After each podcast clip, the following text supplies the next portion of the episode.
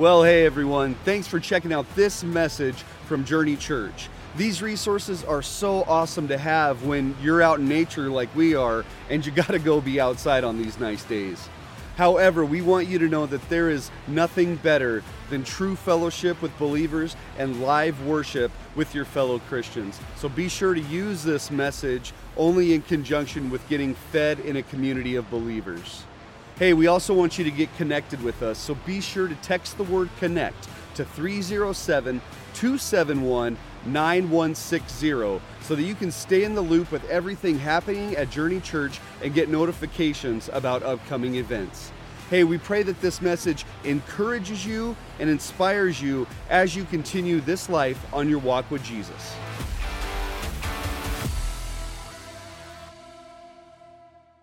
We are talking about the family today. In particular, we're talking about parents and children today. Before we get into that, isn't the praise team just awesome? Aren't they fantastic? They do such a fantastic job, and we are so grateful for them in the constant leading of worship, and it's just been amazing to see how great that team has been over the years. We are almost at our 10th year anniversary. That'll be in January, where we'll be celebrating 10 years as a church, and many of them have been with us from the very beginning. I know Chris has been there from the very beginning, and just awesome to have them as part of our church. If you're visiting with us for the very first time, we are in a series of messages covering the book of Ephesians, or the letter that Paul wrote to the church that was there in Ephesus. Now, the purpose of the letter was to instruct them. And really, it's nicely divided into three different sections. There's a section in the book of Ephesians, the letter to Ephesus, on sitting. We learn to sit, and that's the first three chapters. What does that mean for you? Well, that means we learn to sit and receive and rest in the Lord, to understand who He's made us to be, to understand that we are human beings, not human doings. We sit, we rest, we receive, we quit striving, we quit working, we just hear from God. Then it shifts gears into chapter 4, and we learn what it means next to walk. Walking is living out my faith in this world, in the reality of this world. When I go to work, and when I do activities and hobbies, and when I go about my day, how do I live this faith out? And then we get to stand, and standing is what we're going to cover as we kick off the fall, and that is going to be a focus on spiritual warfare, the battle that we are in, and that's what we're going to be looking forward to. Right now, we're in the section learning how to walk. We've learned how to sit. We're learning how to walk. Now, the contextual verse that lays all of this in motion is chapter 4, verses 1 through 3. Paul says, "Therefore I, a prisoner for the Lord, urge you to walk in a manner worthy of the calling to which you were called." So what he's saying is walk this life out. Walk it out, live it out, but do so in a manner worthy of God. If God were before you, if you were around Him just in person, would He say, "Good job, you are walking well, you are living this out, I am very pleased with what you're doing"? Or would He say, "What are you doing? Why are you acting like this? Why are you walking like this?" Walk in a manner worthy of the calling of God on your life. Well, what is that walk going to look like? Well, here's what he says: with complete humility and gentleness, with patience, putting up with one another in love, making every effort to keep the unity of the Spirit and the bond of peace. This is what the worthy walk looks like: humility, gentleness, patience, and putting up with each other in love. If you could summarize all that it means to live out the Christian life, those would be the words. Jesus has come into your life, He's affected you, and He's changed you from the inside out. Now you and I are humble, gentle, patient, putting up with one another in love. Well, we have reached a subsection in the section on walking. So all of the section of walking is chapter 4 all the way through the middle of chapter 6. But there's a little glimmer of this that Paul is going to focus on relationships. And we've called this orderly relationships. 4 parts to this. We spent the first 2 weeks talking about marriage. What is God's plan for what marriage is supposed to be? And then we're going to look at parents and children. That's what we're going to look at today. And then next week, we're going to look at the work relationship. When I go to work, or friendships that I have, what is that going to look like? Well, the little subsection is summarized by this contextual verse, also submit yourselves to one another out of reverence for Jesus, for Messiah. We're going to pray and begin, and then we're going to dive into this today and look at what it means to be a parent or to be a child in life. Let's pray. Father, be with us now and help us to hear from you. We invite you to this place. We cannot do this without you being here. Lord, the Bible is not just theoretical words on a paper that cannot be understood.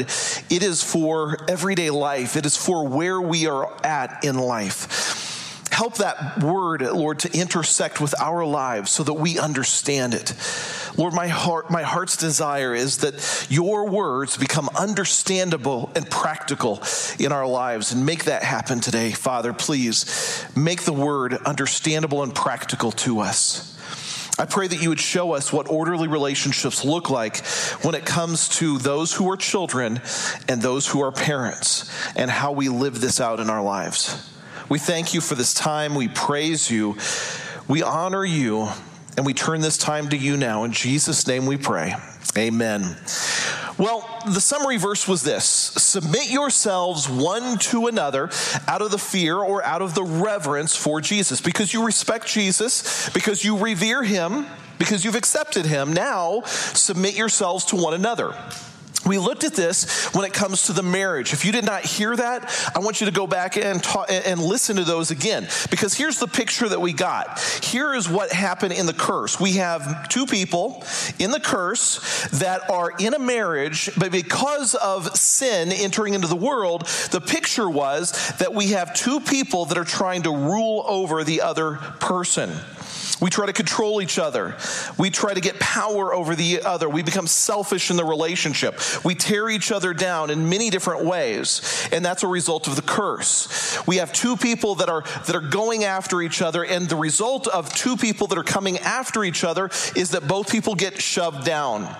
And this is what happens. But that's not what God's plan is. God did not plan it that way. He said, I want you to submit yourselves to each other. Now, the word submit is a military term in the Greek language. It's hupotasso, and it means to surrender yourself and come underneath. Consider yourself of lower rank than the other person.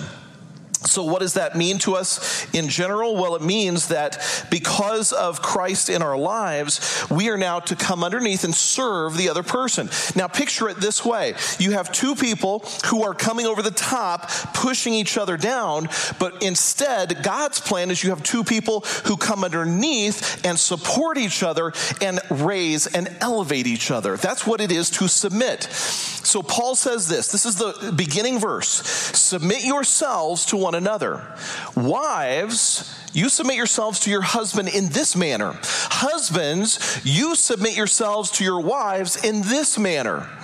Husbands, you love your wives as Christ loved the church. Wives, you respect your husband, who needs to have that respect. So that's what the marriage is supposed to look like. But today, we're going to switch gears and now look at a different dynamic, and that is children and parents. Here's what Paul writes. Children, obey your parents in the Lord, for this is right. Honor your father and mother, which, by the way, is the first commandment in the Old Testament that there was a promise associated, and the promise was this, so that it may be well with you and you may live long on the earth. Fathers, do not provoke your children to anger, but bring them up in the discipline and instruction of the Lord. So what are we going to look at today? Well, we're going to look at children and parents. How do we relate? Let's start with the first part that Paul writes, and that is children. And here's what he says. Children, obey your parents in the Lord, for this is right. How many of you are children? Well, all of you. Okay, I want you to think about this. Every one of you are a child of someone. You may not know your parents. You may not like your parents. You may have a strange relationship with parents, but everyone in this room is a child of someone. You were produced by a male and a female coming together, and they produced you. Everyone in this room is a child. Now, how many of you are childish? We could ask that question. How many of you are childlike? We could ask that question. How many of you are of young age? We can ask that question. How many of you are old age? We can ask that. Every one of us is a child. And he says this, children, obey your parents. I want you to notice the word obey. You remember what word I just said, and we looked at this together, the word submit. Sometimes in the Bible, translators translate words out of the Greek into the English to the best context, the best understanding that they could possibly have. And so the writers and many translators who translated it from Greek to English translated it and used the word obey. I want you to notice what the word actually is, though. In the Greek, it is the word hupakoio, which is the same root word as the word submit. What he's saying is this, children, submit to your parents in the Lord, for this is right. Or children, here's another way, children, respect your parents in the Lord, for this is right. I don't care how old you are, this command still applies to us. Your parents, you may be very young, and your parents you live in the home with your parents, and they're raising you. You're called to respect and submit to them. Your parents may be old, and you're out of the house, and you're into your adult years, and you're learning how to be an adult, or maybe you're succeeding at being an adult, and you're called to submit and respect your parents, no matter what. It's not really about them, it's about you. It's about the child, or it's about you as the child. I need to submit to and respect them. We're going to talk about what that means, but let me give you a rule that we have in our house. My wife and I, we have 6 children. And 4 of them are essentially out of the house. We still have 2 left in the house, 2 teenage boys. And the rule in our house has always been this. Kids, you are allowed to disagree with mom and dad. You don't always have to agree. We're right, but you don't always have to agree with that. You don't have to agree. However, if you are going to disagree, you have every right to tell us, but you will do so with respect. As soon as you cross the line from respect to disrespect, you have lost your right to be heard. How do kids do that? Well, attitude, sarcasm, demanding, being childish, being self-centered and selfish, argumentative. Those are all ways of being disrespectful. As soon as you cross the line, you have lost your right to be heard. And that's where punishment will start to step in. By the way, that also applies to a marriage. If you're married, your husband, wife, as soon as the other person crosses the line of disrespect, the conversation is done. Do you know what I mean by crossing the line if you're married? As soon as you become combative, argumentative, blaming, name-calling, shaming, you have lost the right to be heard because you have stepped across the line into what is called disrespect.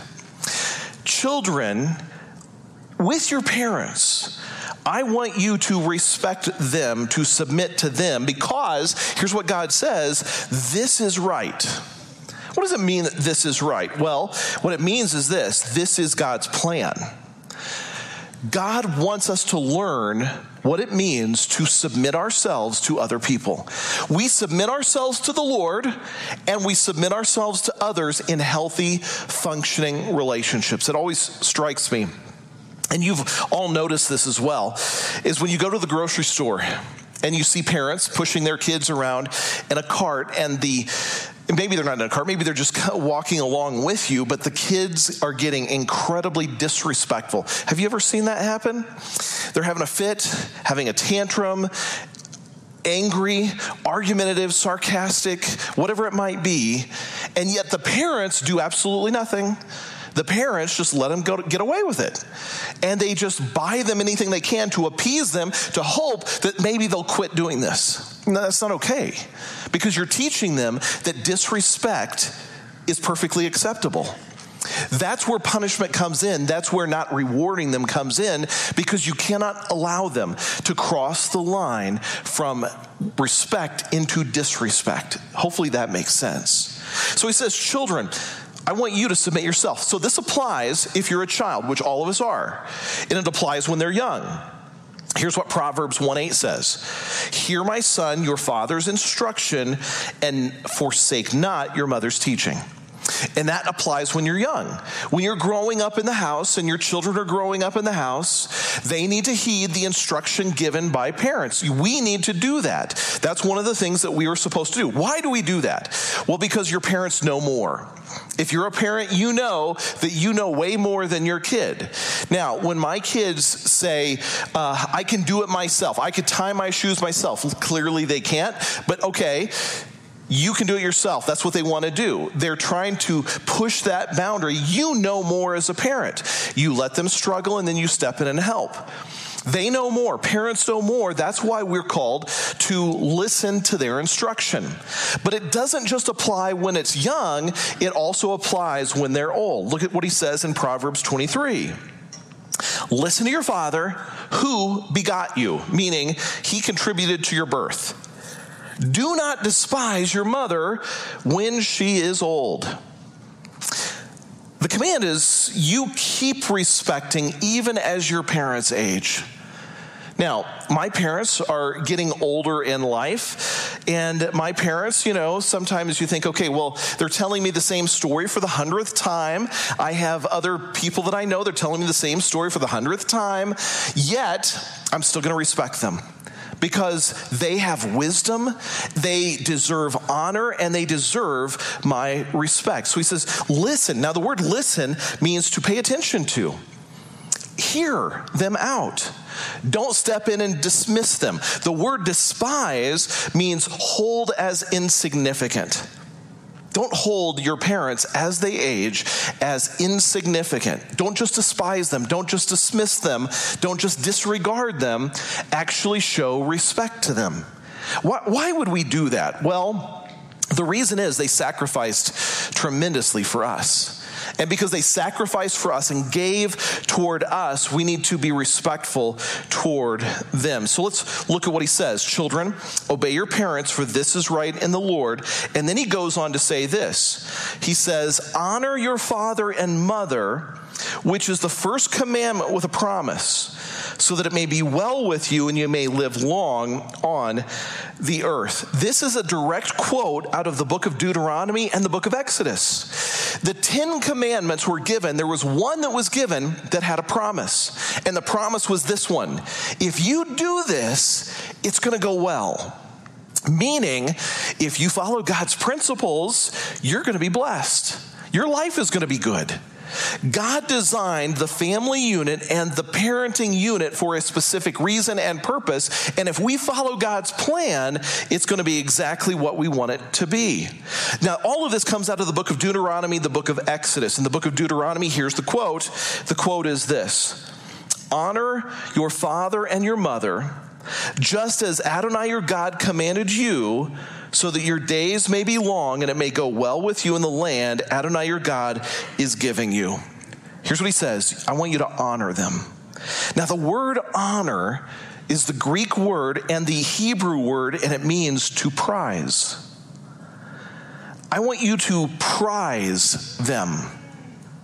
Prize your father and your mother, just as God commanded. And if you do that, things will go right, and you will be blessed. Again, why do we do that? Well, do you know that as a child, and you know this if you're a parent, but did you know that children are about the worst financial investment that you could ever make in your life? Did you know that as a parent? Your children contribute nothing, absolutely nothing. Instead, they are incredibly demanding. Your children cost you money, time, effort, hair, wrinkles, weight gain, stress, anxiety, and worry. Did you know that? If you're a parent, you do. You know exactly that. I'm going to honor my mother and father because I know the sacrifice they made for me. And so I will prize them. How? By listening to them, by appreciating them, by valuing their wisdom, and being there for them as they age and get older in life. You know, this brings up a couple of questions for me, though. One of the questions is, what if you have a mother and father that is no longer around? Maybe you lost them. How do I honor father and mother that I've lost? That's one of the questions that comes up. Second one, what if you have a mother or father that was not good?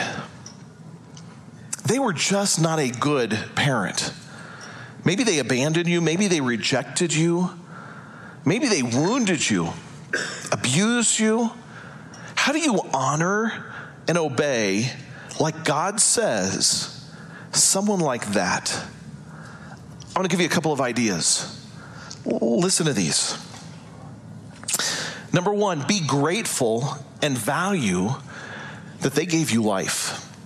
That's one way you could honor them. Be grateful and value the fact that they did not abort me. I'm alive. I was able to maybe have a family of my own because I'm alive. Well, thank you, Mom and Dad. Even though you were terrible parents, thank you so much for giving me life. That's one way you can honor and value them. Here's another way you can honor and value them. Be grateful and value the things that they may have done right.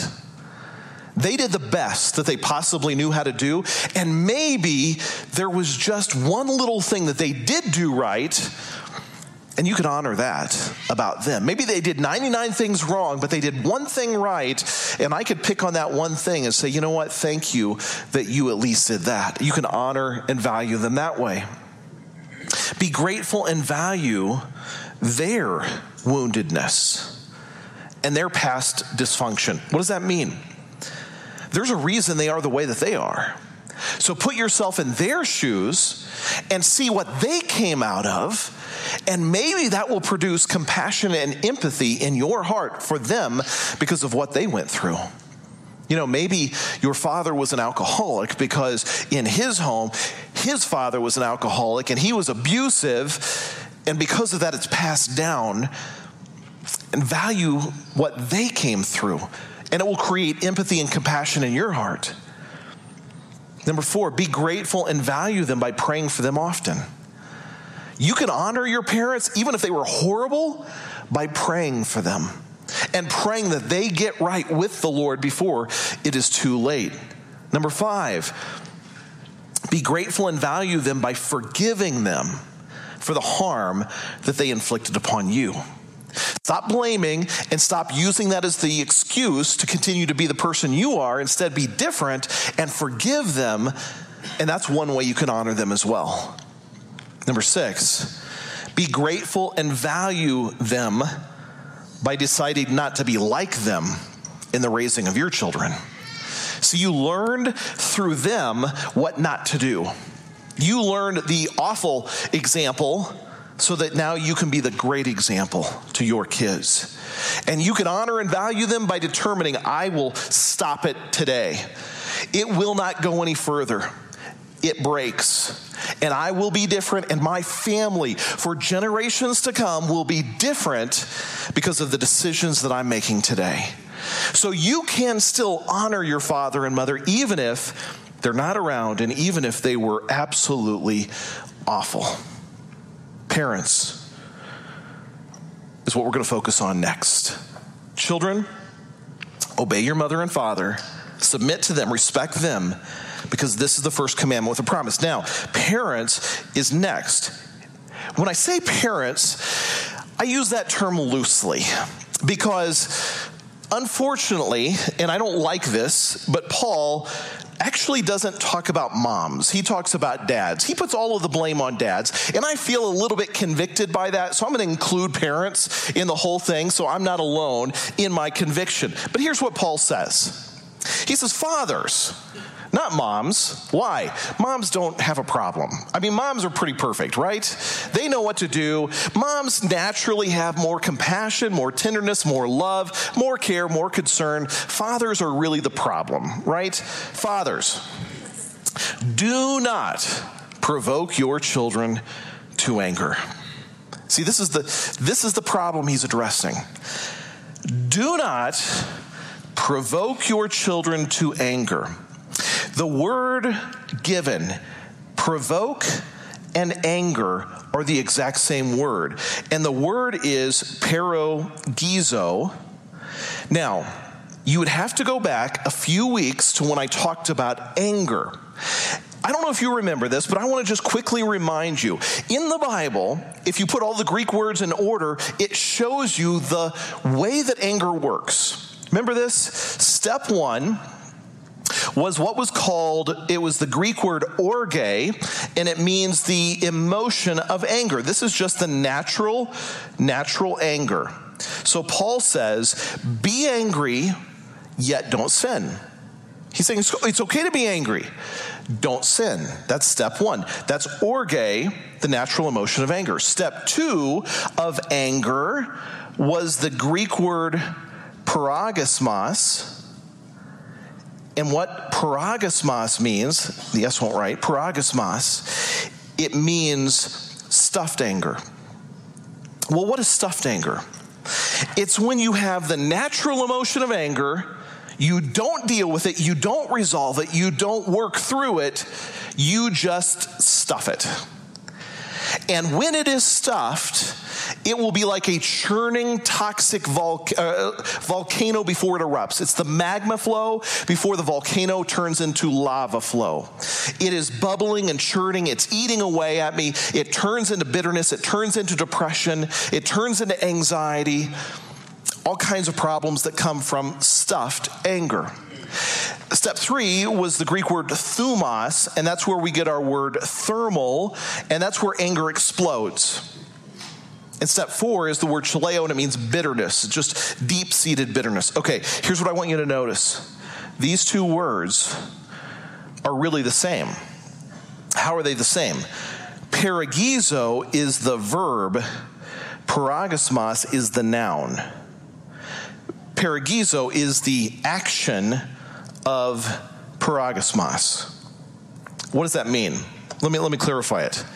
Here's what he's saying. Fathers, do not cause your children to have stuffed anger. Do not cause them to shove their anger down. Do not raise your children in such a way that they will be carrying this anger with them for the rest of their lives. How do men do that? Well, did your father do that to you? Did he cause you to have a lot of anger that you could never talk about, you could never resolve, you could never work through, we could never discuss this?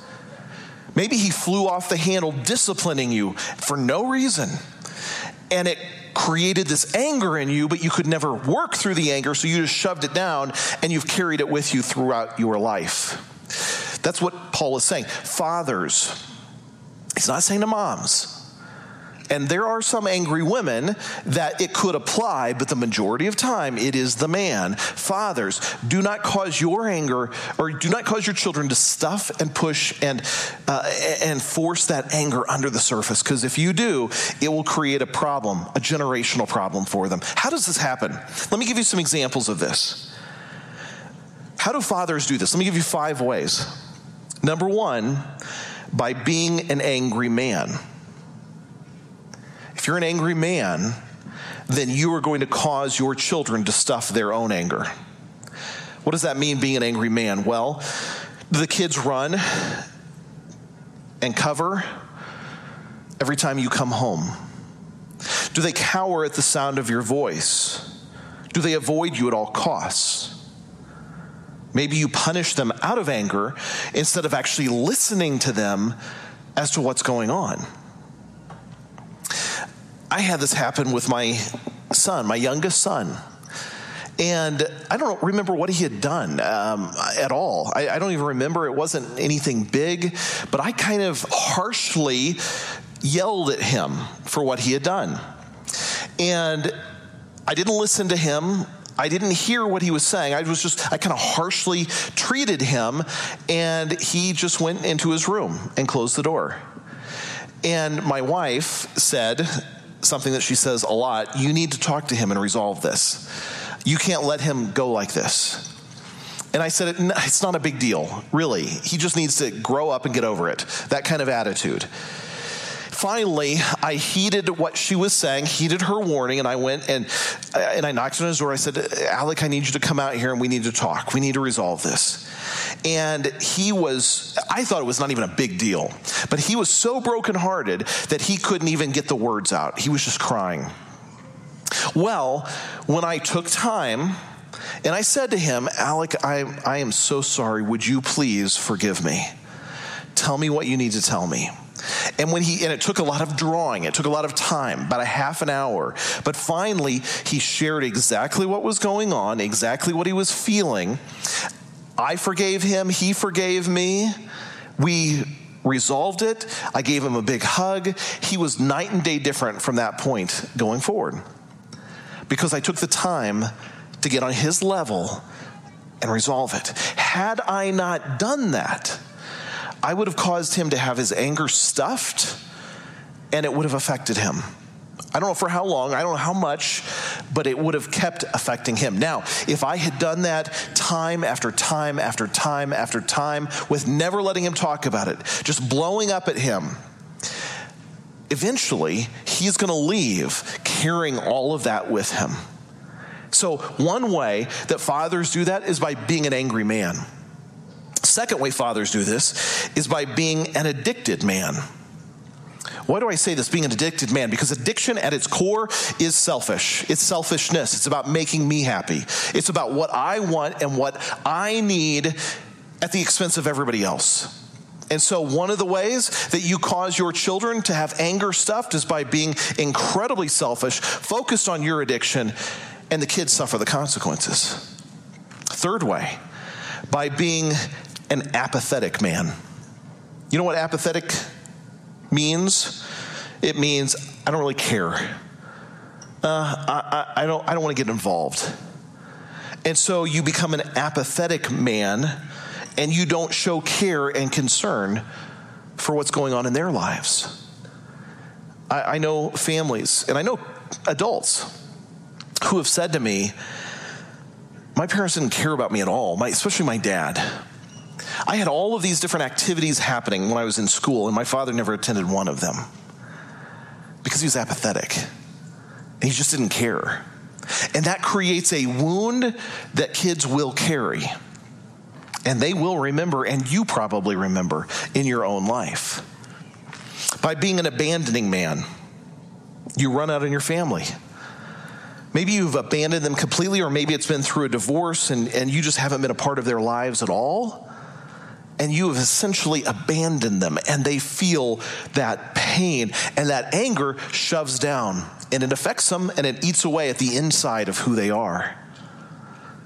Finally, by being an absent man, different from being an abandoning man. An absent man is one who is still a part of the family, but is a workaholic and gone all the time. And even when you are home, you're not really home. And by being an absent man, that creates this in a child's life. Fathers, do not do anything to provoke your children to stuff their anger. And so what do you do? How do you fix that? Well, humbling yourself, being gentle, being patient, putting up with them in love, listening to what they have to say, getting down on their level, talking to them, not letting them be disrespectful, but talking through things with them, working through it so that the issue gets resolved. So this is what Paul says. Fathers, do not provoke your children to anger, but look at what he says different. Instead, I want you to bring them up in the discipline and instruction of the Lord. Do you know the word discipline is one of the most intriguing words? When I say discipline, what do you think of? Spanking, probably, or timeouts, or punishing in some way. That's what people think of as discipline. You're grounded. You're in a timeout. I'm going to spank you. Do you know that's not what the word discipline means? The word discipline in the original Greek language means this: the saving of the mind. Fathers, don't provoke your children, but instead save their mind. Make sure that they're clearly thinking. And it takes sometimes those acts of discipline to get a hold of them so they can see things rightly. If you don't discipline, you don't punish those things. Their mind is going to be tainted. Like the parent who goes to Walmart, lets their kids scream and yell and throw a fit, and you give them whatever they want.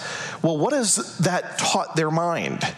Well, I can do this anytime and get away with it and get anything I want. I can control and manipulate mom and dad by my actions. Well, that's not saving their mind. So you have to at times punish in order to save the mind. So instead of provoking them to anger, bring them up in the discipline and instruction of the Lord. So what would that mean? It would mean I want to make sure they're God's and God-honoring. I want to make sure that they know the Lord, walk with the Lord. I want to make sure their mind is right. I'm not going to shove the anger down. I'm going to listen to them, but I really want their hearts to be following God. I want to do things God's way. And that really is the summary of all of the relationship stuff. In my marriage, if I determine I'm going to do things God's way, how blessed is that marriage? In my parent, or in my childness with my parents, if I decide I'm going to do things God's way, it blesses me and perhaps it blesses them.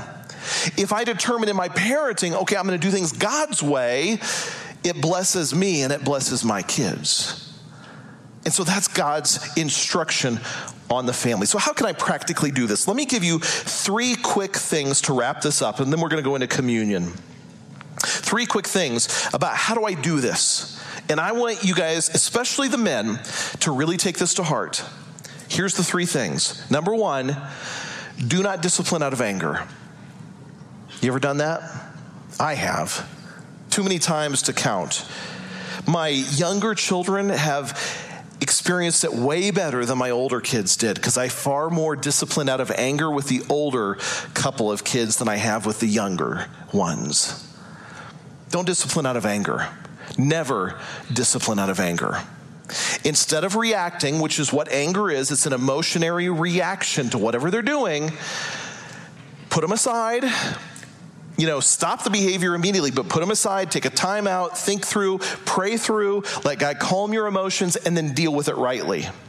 And he'll show you exactly how to discipline, but don't ever do it out of reaction and anger, because if you do that, it will provoke them to stuffing their anger.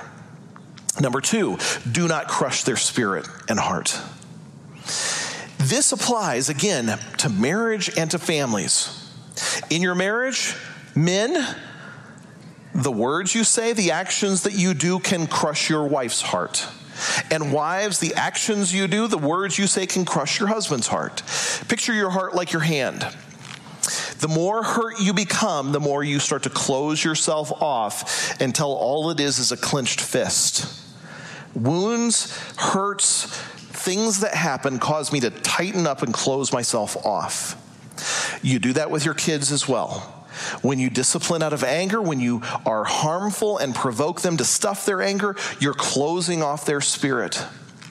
What do we want to see happen? Husbands and wives, parents and children, keep the heart of that person open. Because when they do, they will be receptive and they will love in return. So do not crush their spirits and heart. If you have, be humble enough to go to them and say, I am sorry, I was wrong, would you please forgive me? That's a wonderful habit to practice, by the way. Finally, just do Ephesians 4:1. Be humble, gentle, and patient. If you do those things, your family life, as well as your marriage life, will begin to be God's.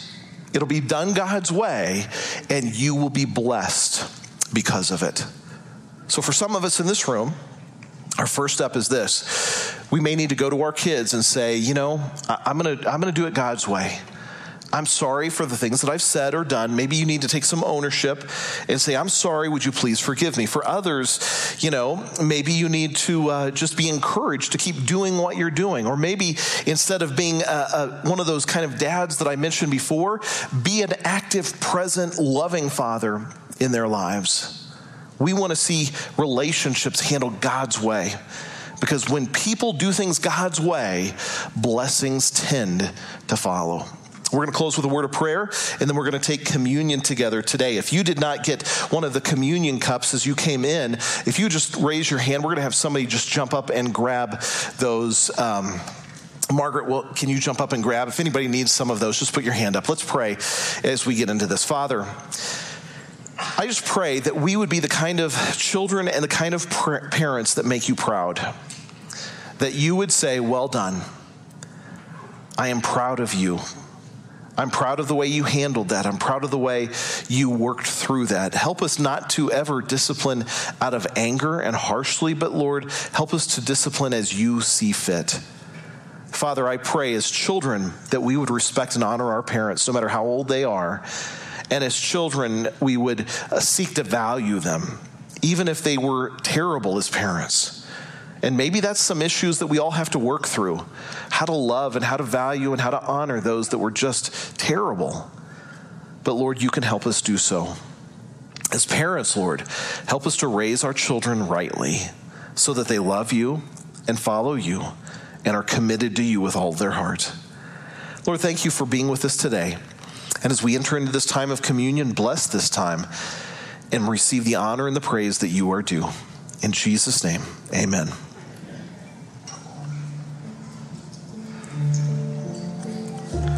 It matters why we do this. On the night he was betrayed, Jesus broke bread. He gave it to his disciples. Take and eat. This is my body. He took a cup. Drink from it, all of you. This is my blood of the covenant. It is poured out for many, for the forgiveness of sins.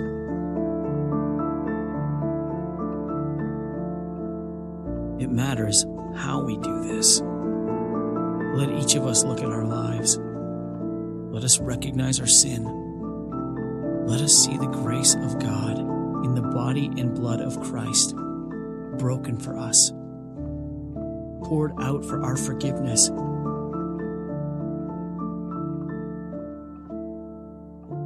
It matters that we do this.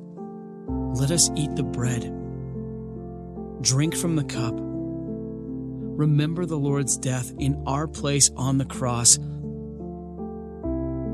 looking for his return. Amen. This morning we have the privilege of sharing in a very sacred thing, and that is communion. We practice an open communion. What that means is you don't have to be a member of Journey to take communion. However, that said, there is a step that you need to follow. And the step is this. Are you in a right relationship with God? Because the Bible makes it very clear that if you're not in a right relationship with God, you should not be taking communion. What does it mean to not be in a right relationship? Well, to not have repented of your sins, to say, you know, I'm not sorry for what I have done. Repentance is a complete U-turn in life. It's, I was going that way, and now I'm going to go this way instead. It's a 180. God, I'm sorry for what I have done. I'm sorry for the actions. I'm sorry for my attitude. I'm sorry for my sin. Lord, please forgive me and help me to be new going forward. That's making your life right with the Lord. And some of you today may need to do some business with God. Maybe your heart is not where it needs to be. Maybe you've wandered away. Maybe you've never come to him in the first place. You said, I'm not really sure about all of this Christianity stuff. And if your heart is not where it needs to be, if your heart is not right with God, don't take communion today. If your heart is not right, make it right now. You can be right with the Lord. You could say to him, Father, I'm sorry. would you please forgive me? And would you help me to be different going forward, a different attitude, a different heart, a different mindset? Lord, help me to be different going forward. I don't want to be the same person I've always been. I want to be different. As we get into this time of communion, make sure you're right with him. And if you're not, and you don't want to be, I'd encourage you not to partake of the communion today. I want to read an invitation, and then I want to explain the words. Listen to these words of this invitation. All you who truly and earnestly repent of your sins and are in love and fellowship with your neighbors and intend to live a new life following the commandments of God and walking from this day forward in his holy ways, draw near with faith and take this holy sacrament to your comfort. Did you hear those words? Do you earnestly repent of your sins? Are you in love and fellowship with your neighbors? Now, that's not always possible, but how about this? As far as it depends upon you and your heart, you don't have anything against them. You've forgiven. You are in love and fellowship. Do you intend to live a new life going forward, following the commandments of God? That's the expectation as we take of the communion together. Would you pray with me as I pray a prayer of consecration for the elements? O God, who of your great mercy gave your only Son, Jesus Christ, to suffer death on the cross for our redemption, we draw near with humility in the celebration of this memorial of his suffering and death. Hear us, O merciful Father, we ask you, and grant to bless and sanctify with your word and spirit these, your gifts of bread and juice. Amen. Luke chapter 22, verses 14 through 19, it says, when the hour had come, Jesus reclined at the Passover table and the apostles with him. And he said to them, I have earnestly desired to eat this Passover with you before I suffer. For I say to you, I shall never again eat it until it is fulfilled in the kingdom of God. And when he had taken a cup and given thanks, he said, take this and share it among yourselves. For I say to you, I will not drink of the fruit of the vine from now on until the kingdom of God comes. And when he had taken some bread and given thanks, he broke it and gave it to them, saying, this is my body, which is given for you. Do this in remembrance of me.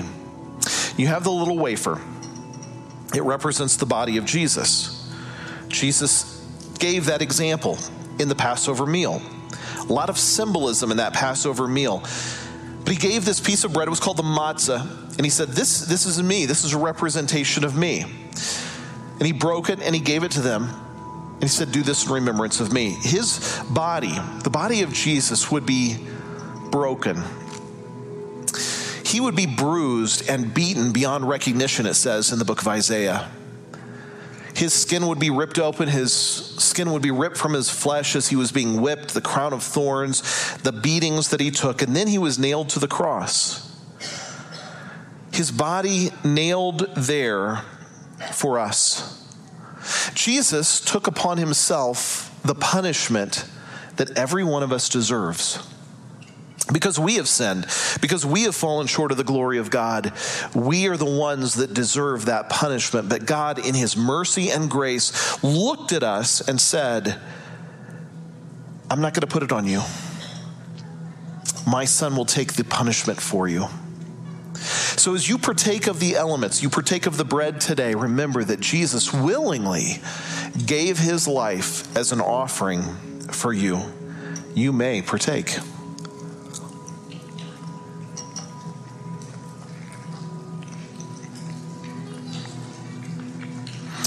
The juice represents the blood of Jesus. The blood, which is the atonement for our sin, is an amazing, amazing thing. Jesus was considered the Passover lamb that was slain for the sins of the world.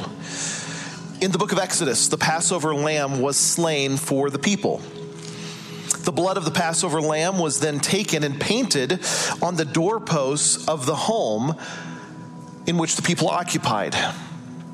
As the blood was being painted, the angel of death came and passed over all of those who had the blood that was covering the home.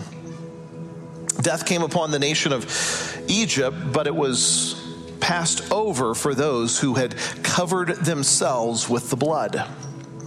Well, in the same way, the blood of Jesus today does not get painted on our home, our literal physical home. Instead, the blood of Jesus gets painted on the doorposts of the heart, your heart, when you accept him. And that blood washes us whiter than snow. And so as you partake of the juice, let it remind you of the fact that the blood of Jesus has covered me and provides for me the forgiveness that I desperately need. You may partake. Would you please pray with me? Father, on a day like this, where we celebrate communion, I am so thankful and grateful that you could possibly love me. You could possibly love us. We know ourselves. We know our past. We know what we have done, and we all know, Lord, that we don't deserve anything from you. In fact, what we do deserve is punishment. We do deserve to hang on the cross. We do deserve to be separated from you for all eternity, but you didn't leave it like that. You forgave us. You painted the blood of your Son, who took our punishment, on our hearts. You have given us grace and mercy when we least deserved it. I pray, Lord, that that would become the motivation for our lives. We're not trying to earn anything from you. We're just simply grateful for all that you have done. And because you saved me, help me, Lord, to be faithful in how I walk after you.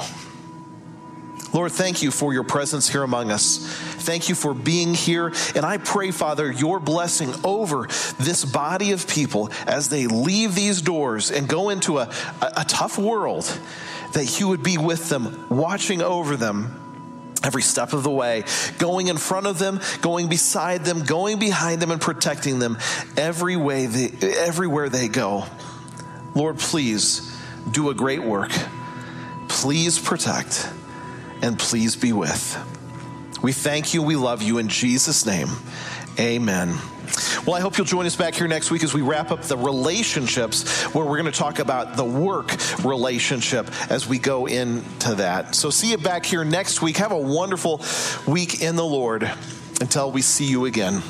Thanks so much for checking out that message from Journey Church. We pray that it inspired you to trust the Lord, to treasure people, and to transform our world with the saving gospel message of Jesus Christ. If God is leading you to give to this ministry, be sure to head over to journeychurchgillette.com and hit the give icon in the bottom right-hand corner. Your generous contributions allow us to continue making content like this week after week. So thank you for your generosity, so that we can keep spreading the message of Jesus Christ all over the internet. Hey, God bless you guys, and thanks for listening to this message.